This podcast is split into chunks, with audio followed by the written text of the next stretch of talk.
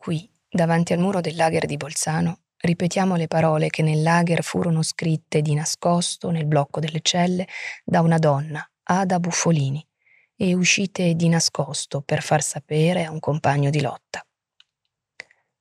Carissimo Luigi, sono dunque in cella da un mese, come già devi avere saputo. Motivazione ufficiale aver ricevuto dei biglietti da detenuti delle celle che avvenivano a farsi medicare in infermeria. In pratica, pare che siano molto arrabbiati con me, perché intuiscono più o meno vagamente che io devo centrare in molte cose, pur non avendo contro di me nessuna prova positiva. E la loro rabbia la manifestano tenendomi isolata e vietandomi di ricevere pacchi né da persone del campo né da fuori. Quest'ultima parte è applicata con molto rigore, tanto che non hanno voluto passarmi nemmeno la biancheria personale da cambiarmi.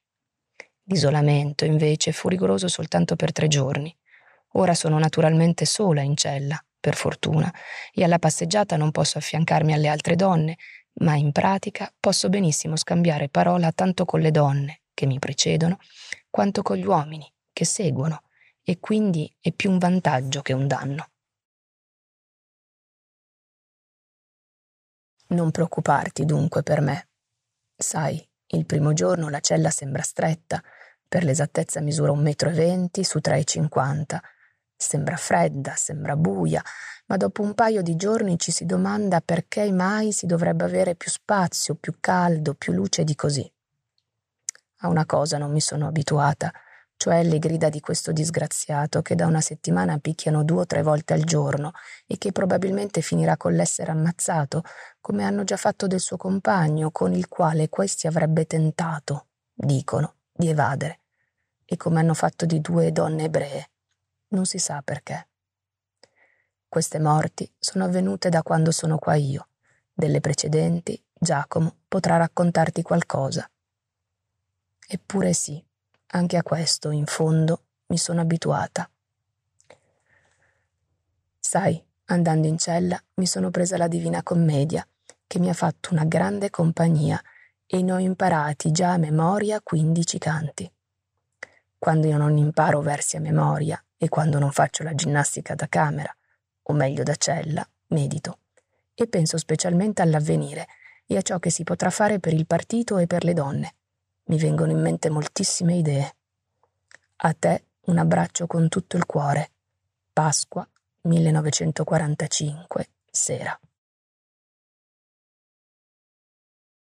Ada Bufalini era socialista, partigiana, detenuta prima a San Vittore e poi a Bolzano, dove è attiva nel comitato clandestino interno al campo.